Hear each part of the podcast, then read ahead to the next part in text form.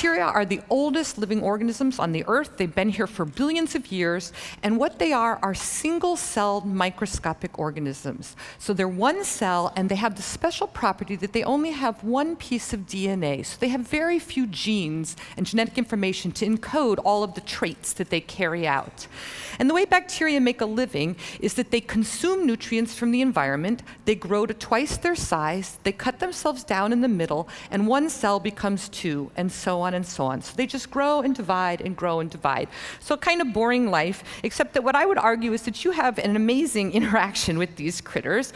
I know you guys think of yourself as humans, and this is sort of how I think of you. And so this man is supposed to represent a generic human being, and all of the circles in that man are all of the cells that make up up your body. So there's about a trillion human cells that make each one of us who we are and able to do all the things that we do. But you have 10 trillion bacterial cells in you or on you at any moment in your life. So 10 times more bacterial cells than human cells on a human being. And so, of course, it's the DNA that counts. So here's all the A, T, G's, and C's that make up your genetic code and give you all your charming characteristics. So you have about 30,000 genes. Well, it turns out you have 100 times more bacterial genes playing a role in you or on you all of your life. And so at the best, you're 10% human. We're more likely about 1% human, depending on which of these metrics you like. So I know you think of yourself as human beings, but I think of you as 90 or 99% bacterial. and these bacteria are not passive riders. These are incredibly important. They keep us alive. They cover us in an invisible body armor that keeps environmental insults out so that we stay healthy. They digest our food. They make our vitamins. They actually educate your immune system to keep bad microbes out. So they do all these amazing things that help us and, keep, and are vital for keeping us alive. And they never get any press for that. But they get a lot of press because they do a lot of terrible things as well. So there's all kinds of bacteria on the earth that have no business being in you or on you at any time. And if they are, they make you incredibly sick. And so the question from my lab is whether you want to think about all the good things that bacteria do or all the bad things that bacteria do. The question we had is how could they do anything at all? I mean, they're incredibly small. You have to have a microscope to see one. They live this soaring, sort of boring life where they grow and divide, and they've always been to considered to be these asocial reclusive organisms. And so it seemed to us that they're just too small to have an impact on the environment if they simply act as individuals. And so we wanted to think if there couldn't be a different way that bacteria live. And the clue to this came from another marine bacterium, and it's a bacterium called Vibrio fischeri. And so what you're looking at on this slide is just a person from my lab holding a flask of a liquid culture of a bacterium, a harmless, beautiful bacterium that comes from the ocean named Vibrio fischeri. And this bacterium has the special property that it makes light. So it makes bioluminescence, like fireflies make light. So we're not doing anything to the cells here. We just took the picture by turning the lights off in the room, and this is what we see. And what was actually interesting to us was not that the bacteria made light, but when the bacteria made light. What we noticed is when the bacteria were alone, so when they were in dilute suspension, they made no light. But when they grew to a certain cell number, all the bacteria turned on light simultaneously. And so the question that we had is how can bacteria, these primitive organisms, tell the difference from times when they're alone and times when they're in a community and then all do something together? And what we figured out is that the way that they do that is that they talk to each other, and they talk with a chemical language. So this is now supposed to be my bacterial cell. When it's alone, it doesn't make any light. But what it does do is to make and secrete small molecules that you can think of like hormones. And these are the red triangles. And when the bacteria is alone, the molecules just float away, and so no light. But when the bacteria grow and double, and they're all participating in making these molecules, the molecule, the extracellular amount of that molecule increases in proportion to cell number. And when the molecule hits a certain amount that tells the bacteria how many neighbors they are, they recognize that molecule and all of the bacteria turn on light in synchrony. And so that's how bioluminescence works. They're talking with these chemical words. And the reason that Vibrio fischeri is doing that comes from the biology. So again, another plug for the animals in the ocean. Vibrio fischeri lives in this squid. What you're looking at is the Hawaiian bobtail squid, and it's been turned on its back. And what I hope you can see are these two glowing lobes. And these house the Vibrio fischeri cells. They live in there at high cell number. That molecule is there, and they're making light. And the reason the squid is willing to put up with these shenanigans is because it wants that light. And so the way that this symbiosis works is that this little squid lives just off the coast of Hawaii, so just in sort of shallow, knee-deep water. And the squid is nocturnal. So during the day, it buries itself in the sand and sleeps. But then at night, it has to come out to hunt. And so on bright nights, when there's lots of starlight or moonlight, that light can penetrate the depth of the water the squid lives in, since it's just in those couple feet of water. And what the squid has developed is a shutter that can open and close over this specialized light organ housing the bacteria. And then it has detectors on its back so it can sense how much starlight or moonlight is hitting its back. And it opens and closes the shutter so the amount of light coming out of the bottom, which is made by the bacterium, exactly matches how much light hits the squid's back. So the squid doesn't make a shadow. So it actually uses the light from the bacteria to counter illuminate itself in an anti predation device. And so, it, so predators can't see its shadow, calculate its trajectory, and eat it. And so this is like the stealth bomber of the ocean. But then if you think about it, this squid has this terrible problem because it's got this dying, thick culture of bacteria and it can't sustain that. And so what happens is every morning when the sun comes up, the squid goes back to sleep, it buries itself in the sand, and it's got a pump that's attached to its circadian rhythm. And when the sun comes up, it pumps out like 95% of the bacteria. And so now the bacteria are dilute, that little hormone molecule is gone, so they're not making light, but of course the squid doesn't care, it's asleep in the sand. And as the day goes by, the bacteria double, they release the molecule, and then light comes on at night exactly when the squid wants it. And so first we figured out how and this bacterium does this, but then we brought the tools of molecular biology to this to figure out really what's the mechanism. And what we found, so this is now supposed to be, again, my bacterial cell, is that Vibrio fischeri has a protein. That's the red box. It's an enzyme that makes that little hormone molecule, the red triangle. And then as the cells grow, they're all releasing that molecule into the environment, so there's lots of molecule there. And the bacteria also have a receptor on their cell surface that fits like a lock and key with that molecule. These are just like the receptors on the surfaces of your cells.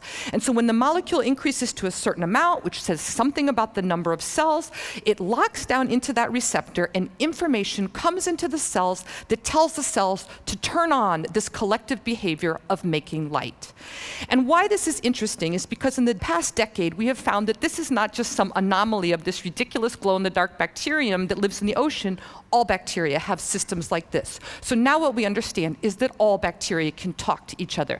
They make chemical words, they recognize those words, and they turn on group behaviors that are only successful when all of the cells participate in unison. And so now we have a fancy name for this. We call it quorum sensing. They vote with these chemical votes, the vote gets counted, and then everybody responds to the vote. And what's important for today's talk is that we know that there are hundreds of behaviors that bacteria carry out in these collective fashions. But the one that's probably the most important to you is virulence.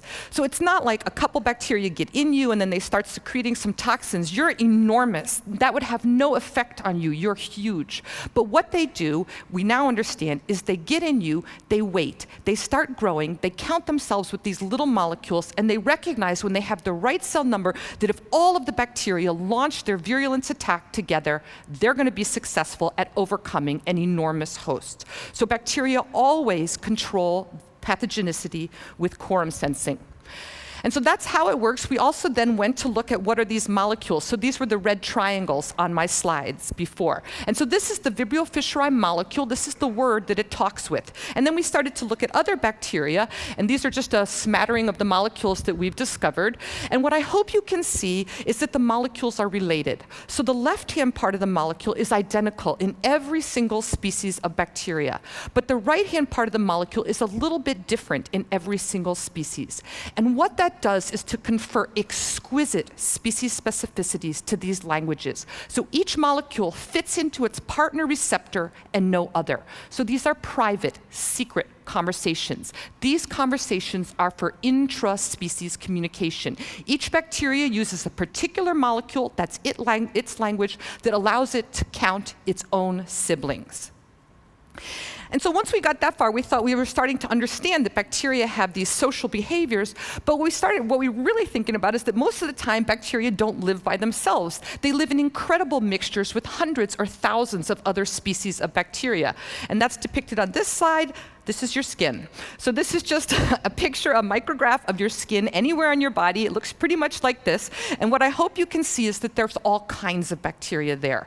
And so we started to think if this really is about communication in bacteria and it's about counting your neighbors, it's not enough to be able to only talk within your species. There has to be a way to take a census of the rest of the bacteria in the population. So we went back to molecular biology and started studying different bacteria. And what we found now is is that in fact bacteria are multilingual. So they all have a species specific system. They have a molecule that says me. But then running in parallel to that is a second system that we've discovered that's generic. So they have a second enzyme that makes a second signal and it has its own receptor and this molecule is the trade language of bacteria. It's used by all different bacteria and it's the language of interspecies communication. And so what happens is that bacteria are able to count how how many of me and how many of you, and they take that information inside and they decide what tasks to carry out depending on who's in the minority and who's in the majority of any given population. And so then again, we turned to chemistry and we figured out what this generic molecule is. So that was the pink ovals on my last slide. This is it. It's a very small five carbon molecule. And what the important thing is that we learned is that every bacterium has exactly the same enzyme and makes exactly the same molecule. So they're all using this molecule for interspecies communication. So this is the bacterial Esperanto.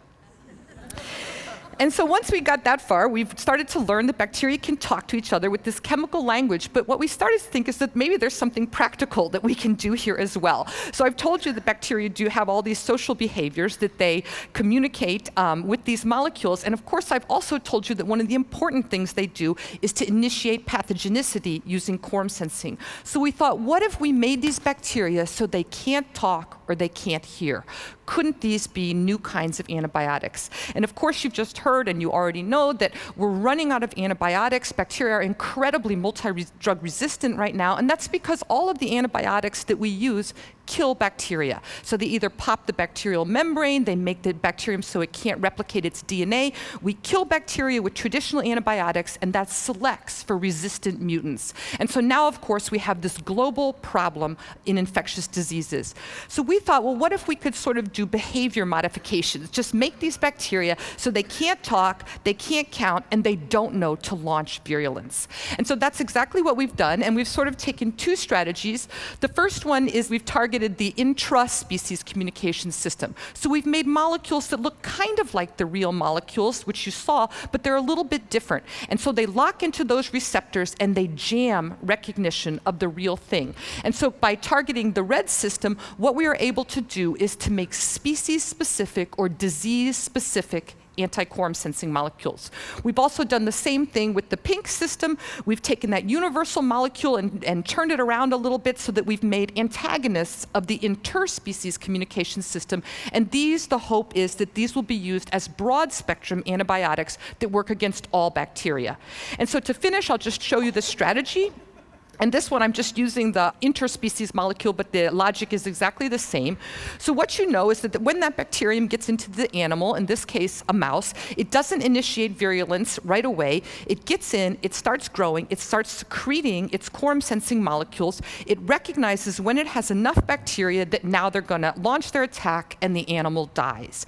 And so what we've been able to do is to give these virulent infections, but we give them in conjunction with our anti-quorum-sensing molecules. So these are molecules that look kind of like the real thing, but they're a little bit different, which I've depicted on this slide.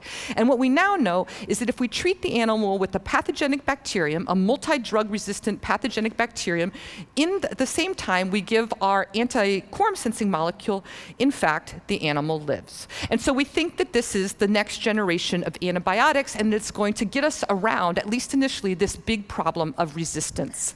So, what I hope you think is that bacteria can talk to each other. They use chemicals as their words. They have an incredibly complicated chemical lexicon that we're just now starting to learn about. And of course, what that allows bacteria to do is to be multicellular, right? And so, in the spirit of TED, they are doing things together because it makes a difference, right? So, what happens is that bacteria have these collective behaviors and they can carry out tasks that they could never accomplish if they simply acted as as individuals. And, if, and what I would hope that I could further argue to you is that this is the invention of multicellularity. Bacteria have been on the, year, uh, on the earth for billions of years, humans, couple hundred thousand. So we think bacteria made the rules for how multicellular um, organization works, and, and we think by studying bacteria, we're going to be able to have insight about multicellularity in the human body. So we know that the principles and the rules, if we can figure them out in these sort of primitive organisms, the hope is that they will be applied to other human diseases and human behaviors as well. I hope that what you've learned is that bacteria can distinguish self from other. So by using these two molecules, they can say me and they can say you. And again, of course, that's what we do both as in, in a molecular way and then also in an outward way. But I think about the molecular stuff. This is exactly what happens in your body. It's not like your heart cells and your kidney cells get all mixed up every day. And that's because there's all of this chemistry going on, these molecules that say who each of these groups of cells is and what their tasks should be. And so again, we think that bacteria invented that, and then you've just evolved a few more bells and whistles, but all of the ideas are in these simple systems that we can study. And then the final thing is, again, just to reiterate that there's this practical part, and so we've made these anti-quorum sensing molecules that are being developed as new kinds of therapeutics. But then to finish with a plug for all the good and miraculous bacteria that live on the earth, we've also made pro-quorum sensing molecules. So we've targeted those systems to make the molecules work better. And so remember, you have these 10 times or more bacterial cells in you or on you, keeping you healthy. What we're also trying to do is to beef up the conversation of the bacteria bacteria that live as mutualists with you in the hopes of making you more healthy, making those conversations better so bacteria can do things that we want them to do by better than they would be on their own. And then finally, I want to just show you this is my gang at Princeton, New Jersey. Everything I told you about was discovered by someone in that picture. And I hope when you learn things like about how the natural world works, I just want to say that whenever you read something in the newspaper, you get to hear some talk about something ridiculous in the natural world, it was done by a child. So science is done by that demographic. They are, all of those people are between 20 and 30 years old, and they are the engine that drives scientific discovery in this country and it's a really lucky demographic to work with. I keep getting older and older, and they're always the same age. And it's just an, a crazy, delightful job. And I want to thank you for inviting me here. It's a big treat for me to get to come to this conference.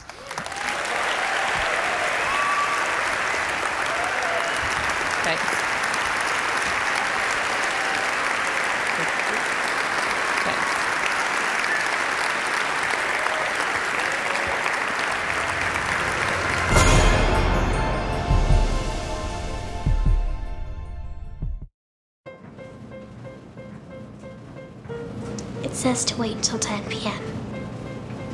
It only takes what it needs. It's powered from far away. It talks with the others. With the smart grid, energy is more intelligent than ever. Now we can manage electricity more efficiently, save money by using energy at off-peak hours, and even distribute alternative energy from one part of the country to another, simply by listening to what the smart grid has to say. It says it's sunny in Arizona. The Smart Grid. It's all around us.